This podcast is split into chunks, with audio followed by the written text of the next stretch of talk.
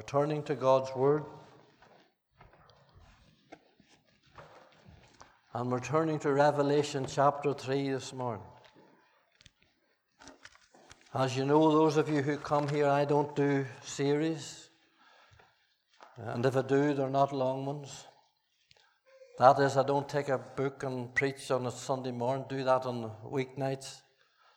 Because I believe that you have to wait on the Lord for the word of the Lord from his mouth. I've always believed that. I was taught that as a young Christian.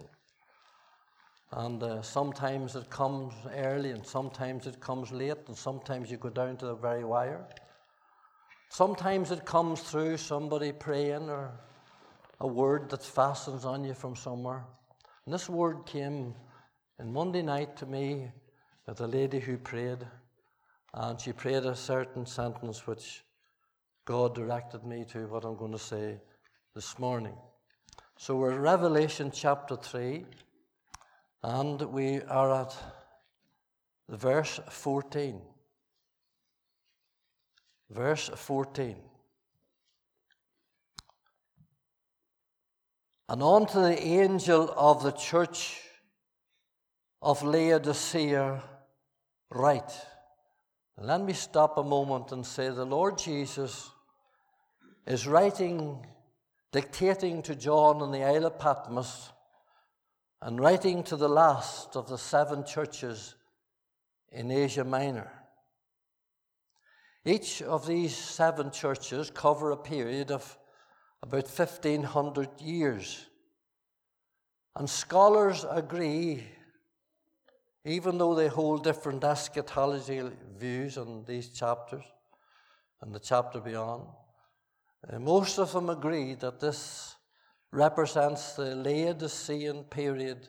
The Laodicean period of the church represents the church of Jesus Christ today in the Western world. While there were many problems with the other churches, uh, all six of them, uh, many of them were called, five of them the seven were called to repent. And he had something good to say about every one of the other ones. But he had nothing good to say about the church at Laodicea, the church that represents us today in which we live. Isn't that shocking? And it was because of their arrogance and their rebellion and they're nauseating him. They slammed the door in his face. I tell you, my friend, they put God out of the schools. Now God has put them out of the schools. They put God out of the homes. And now they can't gather in their family to pray. They shut the door on the face of God. God help us. And this church slammed the door in the face of the Lord. Now, Laodicea means, the word means the voice of the people. This church ran by democracy. And the church of God does not run by democracy, it runs by theocracy, God. These people were what the people say will do. Can I say this very lovingly this morning? That across our province and further afield are dozens of so called movements that have sprang up in the last number of years. They're man made, many of them. Man run, many of them. Man worshipped, many of them. And I was reading where one sent out a questionnaire to where they were starting a church. Come out the state of the church from your fathers. And you know, sometimes they have a point. Come out from the church of your fathers. And they sent a questionnaire out around a big housing estate. What sort of church would you like? Well, uh, answers were very many. Want a church that we can dress how we like. We want a church where we can have a say and we can have a vote. We want a church where there's tea and coffee. We want a church, one of them said, where there's 15 minutes preaching. We want a church where there's no Bible, no, no hymn books, none of the old hymns. And on it goes. That's the Laodicean church of the hour, if you call it a church. We want to close it up in July and August. You see, verse 14 here, and unto the angel of the church of Laodicea, the word angel there is the leader, the pastor, the minister of the church, and the word comes first to him. It comes first to the leaders, to the elders. It's they, spiritual men. The Bible said he showed his ways unto Moses and his acts unto the children of Israel. He didn't show his ways unto the children of Israel, he showed his ways unto Moses. And Moses showed the act of God unto the children of Israel. That's leadership. And we need sound, strong leadership. Men that will make decisions. I'm not a I don't I don't agree with voting. Of course you know that. I believe that you need strong leadership in the church. And not doing what we like. A.W. Tozer said this in 1950, and I'm not started to preach it. He said this in 1950.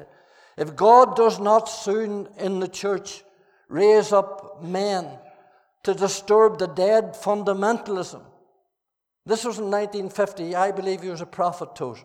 He says, if, the, if God doesn't raise up a man to raise dead fundamentalism. Fundamentalism will turn into liberalism. Liberalism will turn into modernism. Modern will turn into atheism. And we have a generation of believers who are believe, unbelieving believers, who don't believe God. And Leonard Ravenhill says it's not hyper Pentecostalism. And hyper Pentecostalism, let me say, has done a great harm. He says it's not hyper Pentecostalism that's the problem, it's dead fundamentalism. Verse 21. Verse, sorry, verse 15. He says, I know thy works, that thou art neither cold nor hot.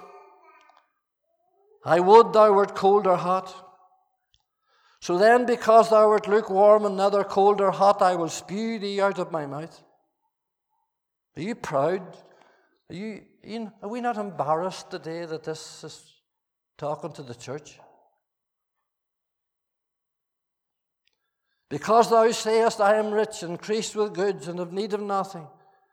Knowest not that thou art wretched and miserable and poor and blind and naked? This is the words of the living Lord God.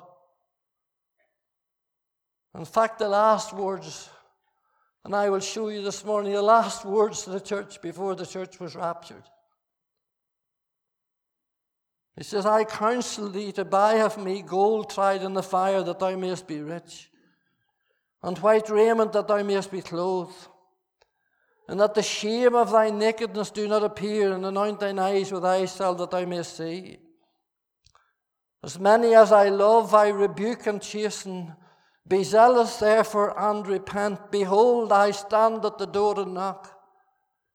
If any man hear my voice and open the door, and he's not looking for big crowds or big numbers, he's looking for men. If any man, man, men that will hear my voice and open the door, I will come in and sup with him. It's late, it's the supper time, it's the last meal of the day, and I'll show you that in a minute. And, and he with me. To him that overcometh will I grant to sit with me in the throne, even as I also overcame, and am sat down with my Father in his throne. He that hath an ear, let him hear what the Spirit saith unto the churches. After this I looked, and behold, a door was opened in heaven.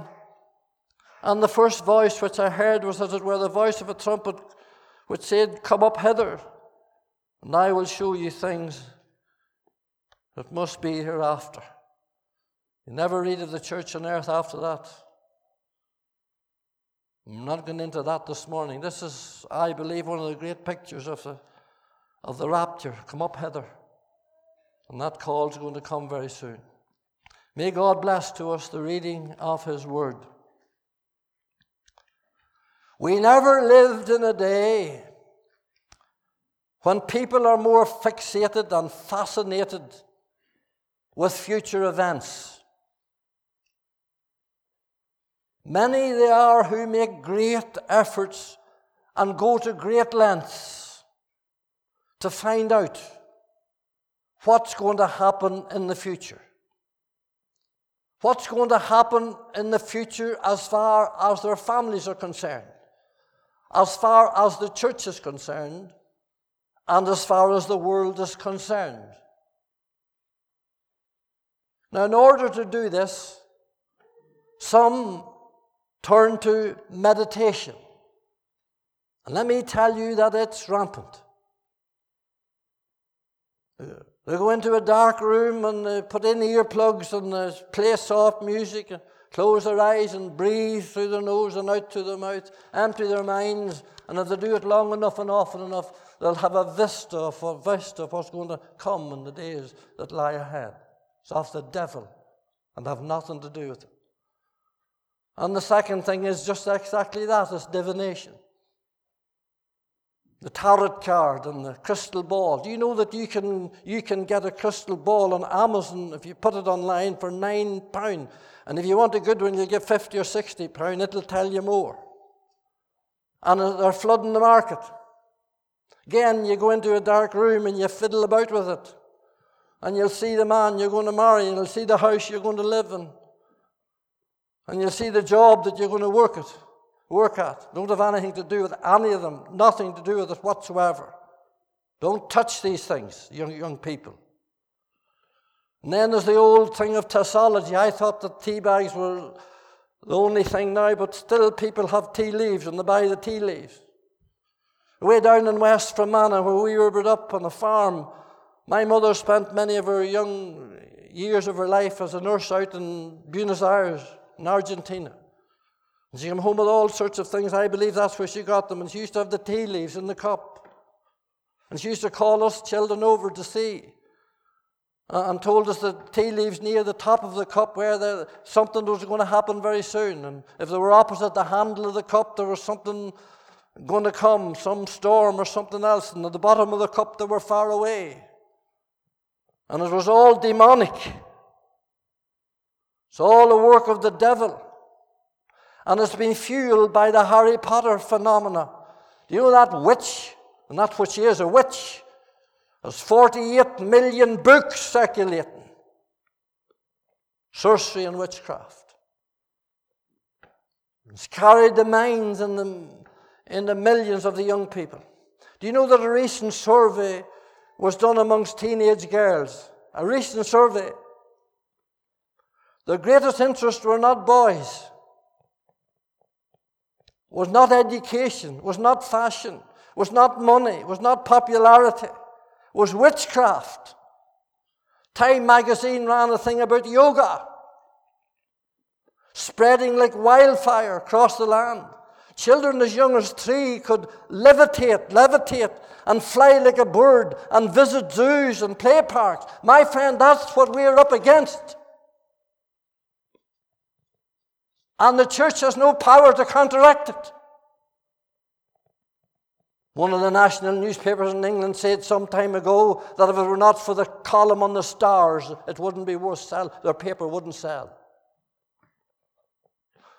So, what sort of a nation are we in, and what sort, what's going on? And it's oblivious. The church is really oblivious to it.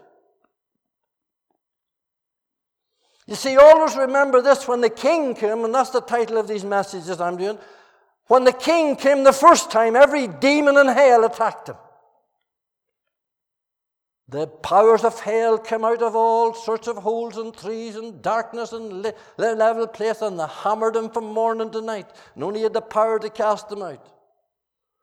Let me tell you, when he comes the second time, and he's coming very soon, all the demons and all the powers of hell that can be got this morning can, are coming up this morning to attack the remnant and to attack the praying people and to attack the church.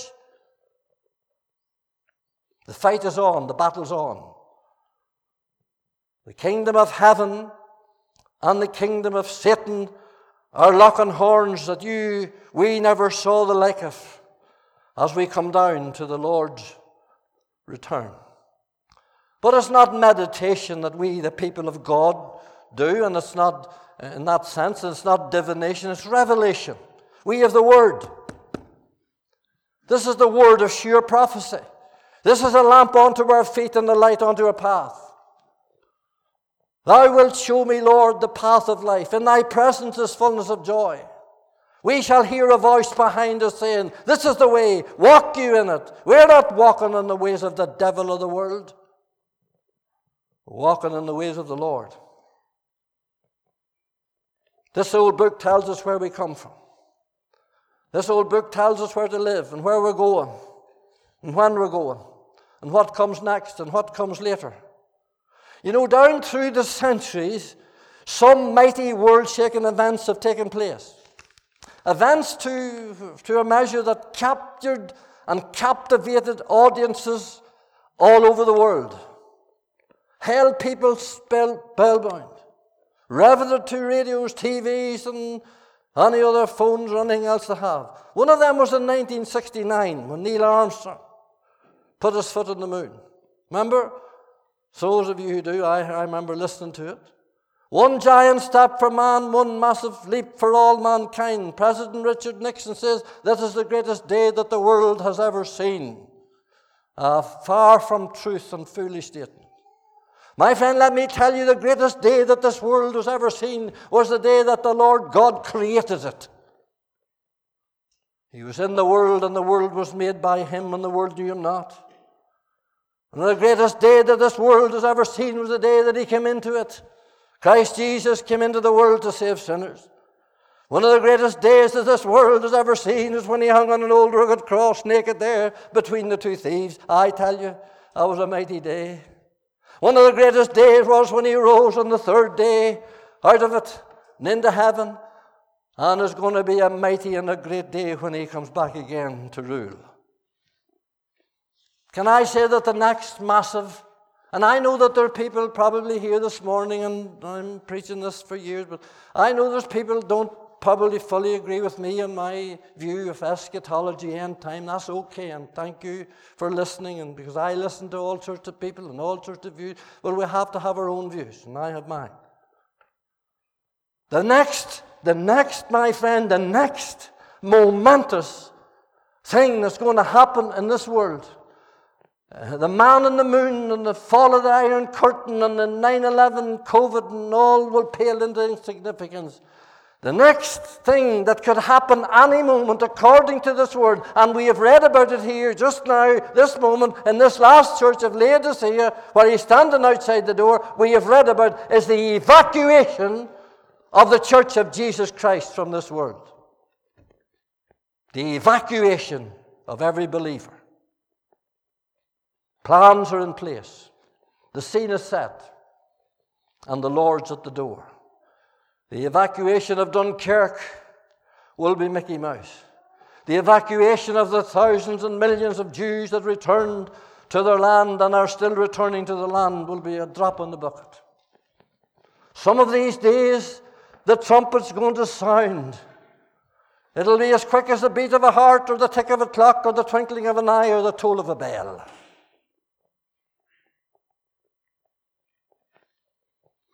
And every born again believer from Adam will come out. And they'll come up. And they'll come in to the presence of the King. Now, as we continue with this title, The King is Coming, let me just remind you of a few things. The Lord's return to this world is the second most important and spoken of doctrine in the Bible in the New Testament, apart from the gospel and salvation. There are 318 promises in the New Testament that the Lord is returning. Every New Testament writer mentions it. Only three of Paul, if you give him 14 epistles, only three of Paul's 14 epistles doesn't mention. 14 times in Matthew 24 alone, the Lord Himself speaks about His return. Now, I know that there's people don't like the word rapture, and they spiritualizing, criticizing, then ostracizing, all that. I know that. And I know that the word rapture is not in the Bible. And I know that the word Trinity is not in the Bible. And I know that the word substitution is not in the Bible. And I go on with another number of words, and if you didn't believe in them, my friend, I wouldn't believe you're saved.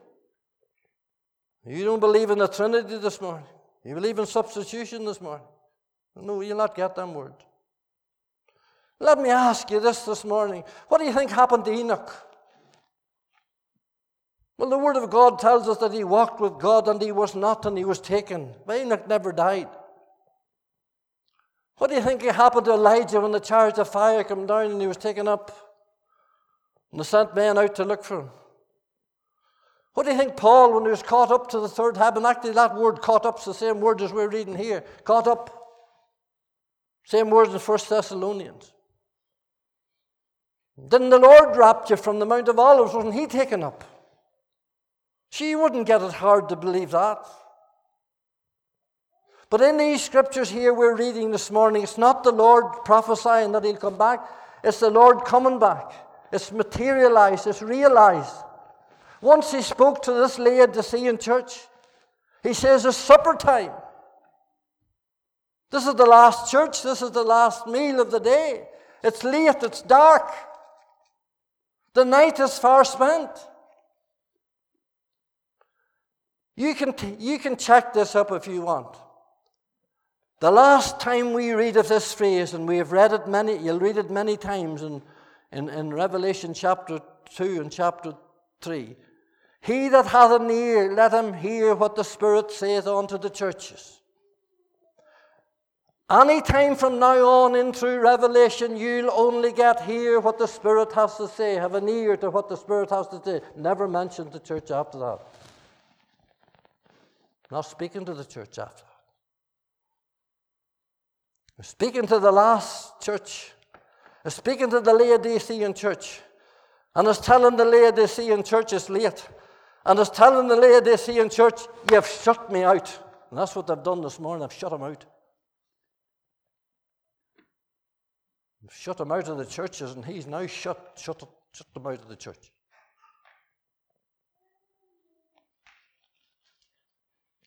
Now, hold on to me. You want to know what's going to happen? Well, we just briefly talked of that.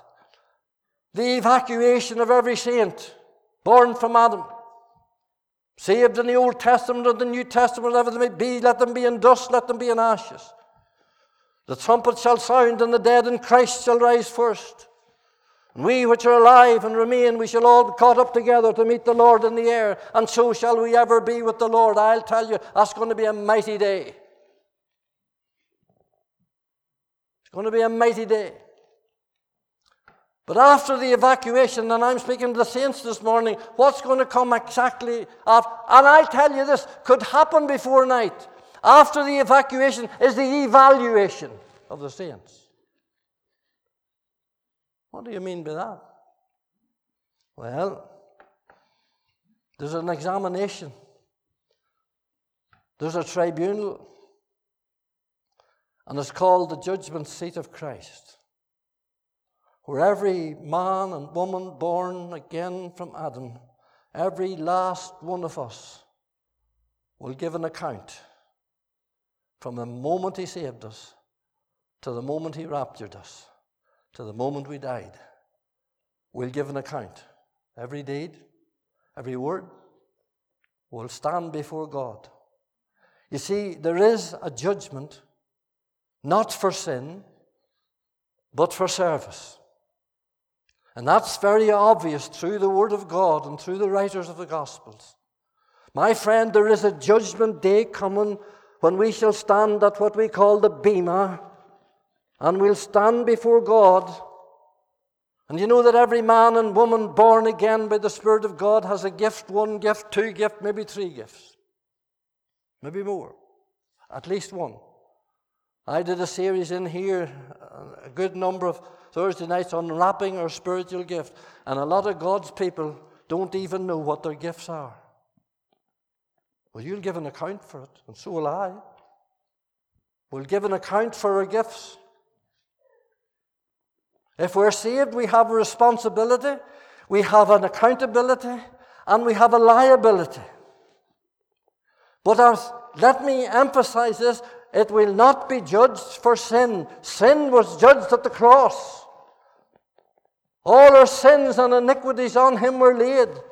There is therefore now no condemnation to them that are in Christ. Job says there's a bag for our sins. The psalmist says there's a bottle for our tears. Paul says there's a book for our name. And Job says there's a bag for sin, and our sins are cast into the sea of God's forgetfulness, never to be remembered again, no more forever. Hallelujah. And the blood of Jesus Christ cleanseth me every day, every moment from all sin. Christ was judged for my sins, and I'll not be judged for them. But I will be judged for my service. I will be judged for my talents and my tithing and my time. Let that sink in now. We'll give an account for our tithing. We'll give our account for our talents. And we'll give an account for our time. I think it was Roy said in the prayer meeting one night we sleep eight hours, we work eight hours. What do we do the other eight?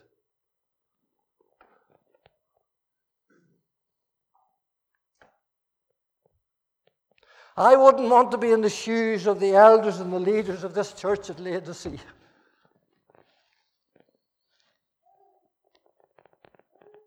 Makes me fearful. He says, I know thy works. I know them. And that word know is a deep word. I know your heart. You see, it's not what goes on on the outside. My friend, it's not all the put on and all the numbers and all the show. It's in the heart. God knows the heart. And that's where we need to hit this morning the heart. He says you're neither hot nor cold, you're lukewarm. What an awesome statement. Do you know the Lord always preached from things that were happening? Hierapolis were six miles away from here, from Laodicea. There was a volcano erupted in Hierapolis, and the pipe boiling water from the volcano underground down into Laodicea. And whenever it reached into Laodicea, it was lukewarm.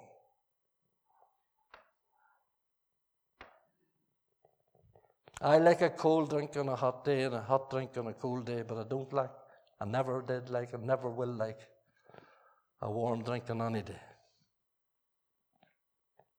It's all right for the babies. It's all right for wee Emily and Archie and Harvey, the wee ones that were born into this fellowship this year. It's all right for them. You can't give them hot boiling stuff, and you can't give them cold stuff. It's all right for this room temperatures at about 20 at the minute here. It's all right for religion, for the apostate, ecumenical. It's all right for that. Let them keep that. But not, not for the blood washed people of God. He says, I'll spew you out. I'd rather have you cold. And that word cold there is the word dead. He'd ra- I'd rather have you in your sin than lukewarm. That's awful. Well, then you read the word.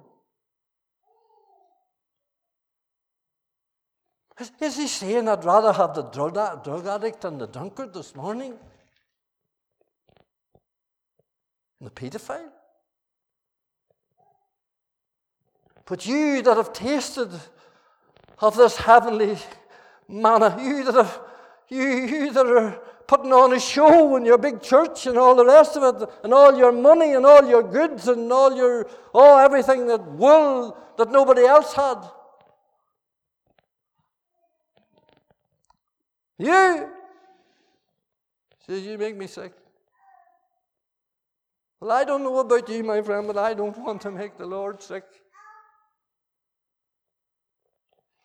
And that's what a sister prayed in the prayer meeting Monday night. She just said that. She says, Lord, help us not to make you sick, like the church at Laodicea. And God shot that into my heart. Wouldn't it be an awful thing that we were nauseating the Lord of heaven?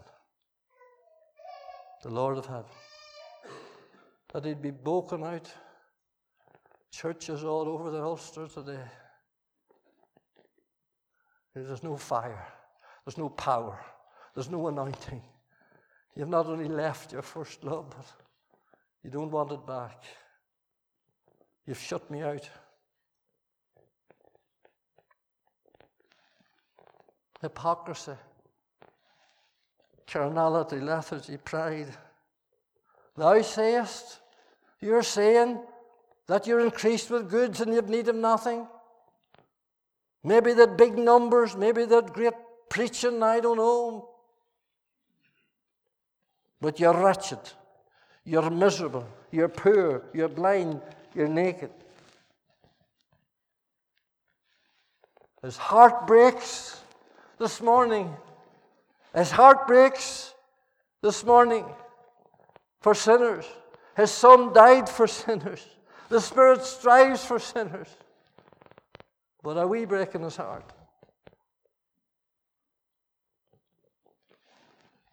You know what they said? They said, We don't need thee.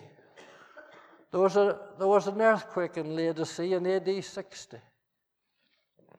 And the Romans came to them and said, We'll build it for you. And they said, No, you'll not. We'll build it ourselves. We have plenty to build it. But this famous black wool, you see, that was transported all over the world. They were wealthy, but they were poor in the sight of God. Oh, we need a good dose of spiritual poverty. Don't I'm talking about myself. And if COVID 19 doesn't drive home to the believers, these thunderclaps of Psalm 78, my friend, if they don't drive us to our knees and pull back the door and say, Lord, come in. Come in, Lord. We've kept you out for far too long. It's not only the world is saying, I'll not have this man to rule over me, it's the majority of the church. He's purging it and he's challenging it and he's humiliating it at the moment. And he's knocking, knocking. And when are we going to humble ourselves? I was reading about Hezekiah the other day. You know, his father was a wicked man and he closed and shut up and barred up the door of the temple. And the first thing that Hezekiah did was when he came, he opened the doors. Oh, we need to open the door and the doors. And we need to let him in. These are the last words of the living, loving Lord this morning. And here's what he says as I come to a close I counsel thee. The Lord's counseling us this morning. Listen, you get, you get any commentary you like, and most of them are sensible commentaries of evangelical commentary, and you'll discover what I'm saying that this church was the church before the rapture. Behold, I stand at the door and knock. If any man hear my voice, we need men with discernment. Do you hear his voice this morning? We need young men and women to hear his voice in these days. Not going to be big crowds. Any man? Is there a man here? Young man? Young woman? If any man hear my voice, I will open the door. I will come in and sup with him. It's late.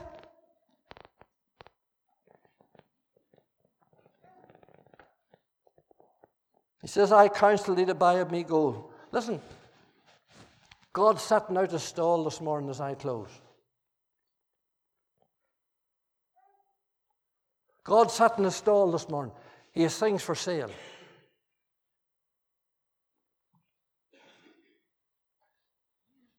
Things for sale.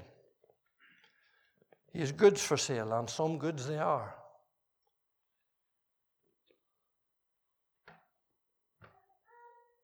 Gold. Gold. The most precious metal, the most precious currency that this world could afford then and can afford now is gold.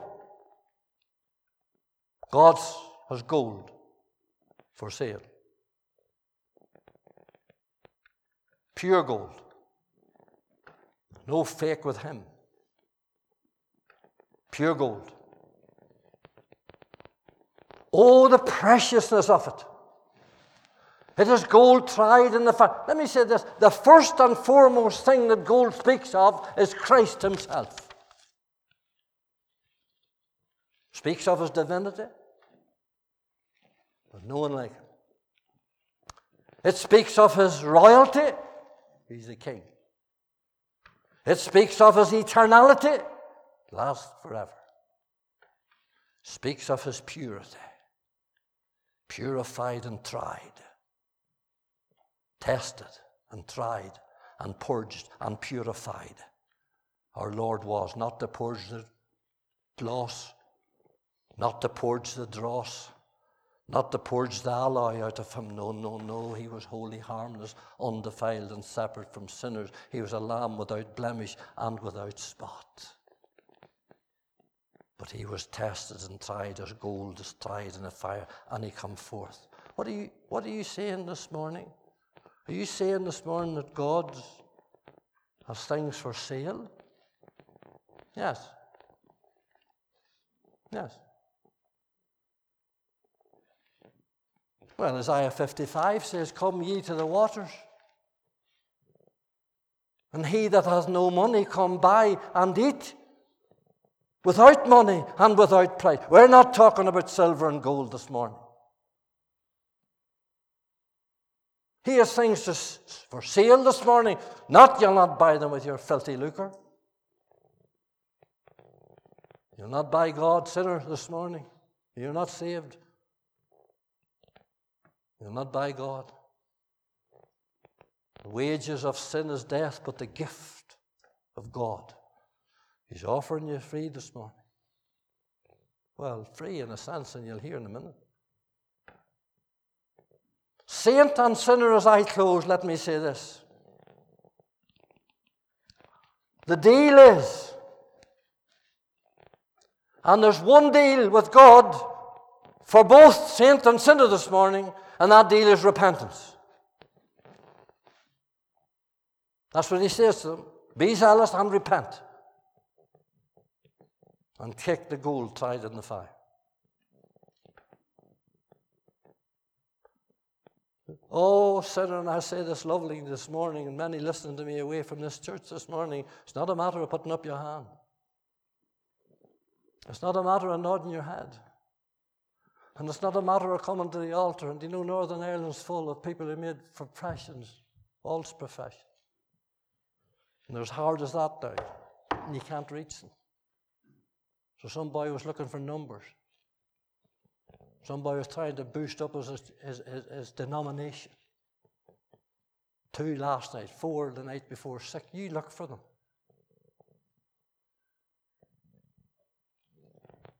Look for them. It's reality. We were talking about what we see. I'm 74 years of age. I'm in this job for a long time. I, I've been around all this province, Scotland, I preached all them. I see it. It's not a matter, my friend, of nodding your head and putting up your hand. It's a matter of conviction of sin. It's a matter of a shame for your sin. And some of you believers are fiddling at pornography. That's why you're not in the prayer meeting.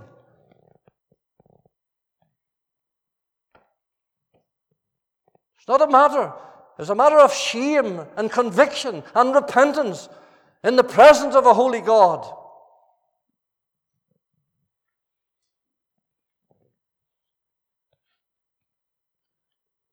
There's a deal this morning, sinner, and there's a deal for you, saint, this morning. The deal is this there has to be repentance. There's old things will have to go. Old friends will have to go. No lusts will have to go. And old ways will have to go. You see, there's one thing in common to the cross, and praise God Men and women come to the cross and they get saved. But there's another thing to get on the cross and die. Tozer said whenever you seen a man carrying a cross, he was going one way and there was no return, he was going to die. Jesus says, Take up your cross and follow me. And it's not easy. And it's not cheap. And to get gold, my friend, and to get the righteousness of Christ and the linen and the garments of Christ's righteousness wrapped around you, let me tell you, this is costly. It'll cost you things. It could cost you relationship. If you want to go through with God, it could cost you a relationship, a courtship, a partnership, an ownership. There has to be a complete and utter repentance down before Lord and say, Lord, whatever has to go, has to go. I want to follow thee. I want you to come back into my life. I want to get the joy of my salvation. Repentance, godly sorrow worketh repentance, and a broken and a contrite spirit he will not despise. And oh, what's it going to take to break us down to the feet of Jesus and say, Lord, here am I. Take my life and let it be. Don't sing it in the hymn, just say it. Take whatever you want, Lord. Take my money, take my job, take my home, take whatever you want. I had to do that, you know. And it cost me. I had to do that. And mind you, it wasn't easy. I left a job at a thousand pound at a thousand pound a month in 1980. You calculate that now. God put such a grip on me that it meant nothing to me. And I left a job and I had two girls at primary school and I had no work and Pat had no work and just followed the word of the Lord. It's costly, let me tell you, it's not easy. And I'm not going to make it easy for you either. And some of you listening to me are you're thinking about what we call full time service. I don't like that. We should all in full time service. You're thinking about all time service for God and you're thinking about praying that God will show you anything. You, you, you just make sure.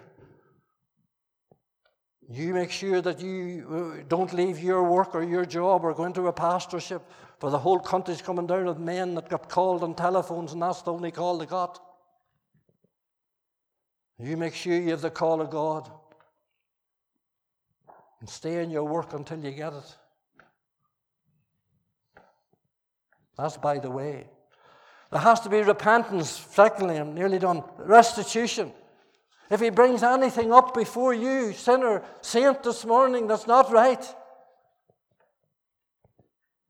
that when you get down before him to pray, boys, I could tell you stories of that all morning. When you get down before him to pray, if there's anything stolen, anything under false pretenses, any half truths, to get a few pounds.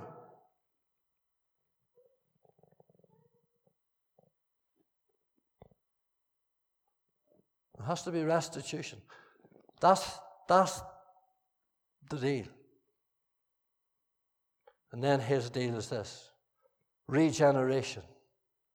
Not by works of righteousness which we have done according to his mercy has saved us by the washing of regeneration, cleansing Oh, the blood will cleanse us from every and all sin once we acknowledge and confess them. Regeneration, then restoration, then restoration. He'll give you back the years that the locusts have eaten. David says, Restore unto me the joy of thy salvation. Lord, forgive me for slamming the door. You were speaking to me and I slammed the door. You told me this and I slammed the door. You wanted me to go here and I slammed the door.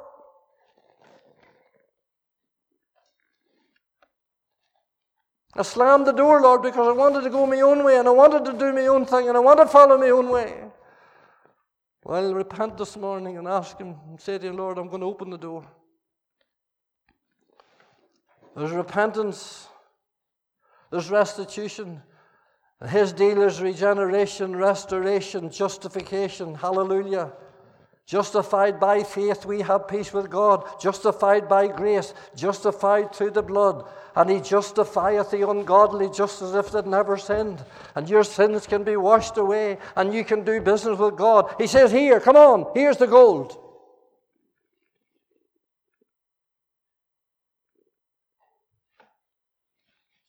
And soon it'll be glorification. Because in the next verse, verse come up hither. Justified, glorified. I love that verse in Romans 8. Listen to what it says. Whom he predestinated, he called. Hallelujah. Boy, he called me out of darkness into light one morning at a quarter past 11, standing four mile other side of Enniskillen. On Monday morning, broken, wrecked, and wretched. I didn't know anything about him. I said, Lord, if you're there, would you do something? And he called me, had me predestinated away before the hills in order stood. I don't understand that, but I know it. Before the old mountains round from manna was ever formed. He had set me apart, and you too. Listen, he, he predestinated, he called, whom he called, he justified. You either believe it or you don't. And whom he justified, he also will glorify. None of you are saved and lost here.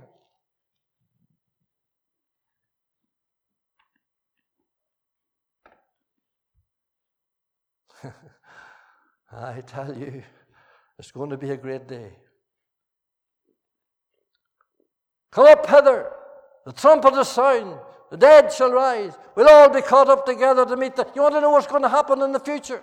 Evacuation evaluation, justification, glorification, restoration. You can go on half a day.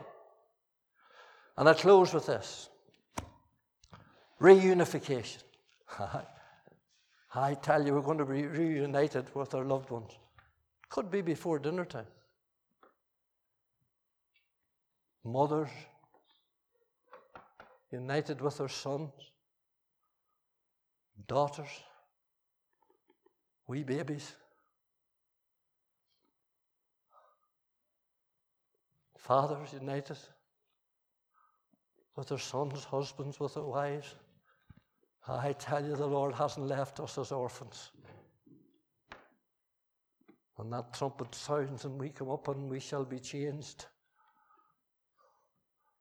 And we shall sit down with Abram and Isaac and others we shall sit down. What would you be sitting down with if you didn't know them for? We'll know them. We'll be changed, but oh my friend, get last Sunday night's tape here in heaven. You that want to know what's going to happen. We're going there very soon. We could be there before night. We're on the last lap. The supper's almost over. The trumpet's ready to sound. He's going to come forth any moment. He's at the door. He says, Will I find faith when I come? He will. And first of all, and best of all, we shall see him. We'll be reunited with him whom we have spoke to and prayed for over the years, who saved us. And all I can say this morning is this. If you get there before me, Tell him that I love him with all my heart. And tell him I'm coming.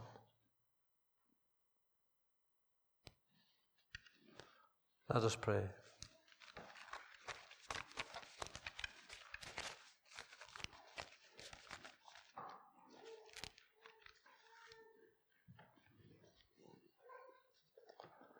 Oh God, take away anything that has been of self or of flesh, anything that tried to grip a moment of praise or adulation for ourselves. Lord, we pray, Father, that your word will find a resting place today in the hearts of men and women. And that door will be flung open. The men and women would be zealous and repent and turn for whatever their need may be. And Lord, thou wilt fill and thou wilt bless. Oh God, we're waiting on thee. We believe, Lord, that you're holding back for souls. We believe, Lord, that some of these days the last ridge tile will be put on the roof and the last one will be gathered in, and God will come. The Lord will come. Oh God, help us to be up and doing and help us to pray for our loved ones that they'll all gather in on that day. Bless thy word. Accept our thanks. In Jesus' name, amen.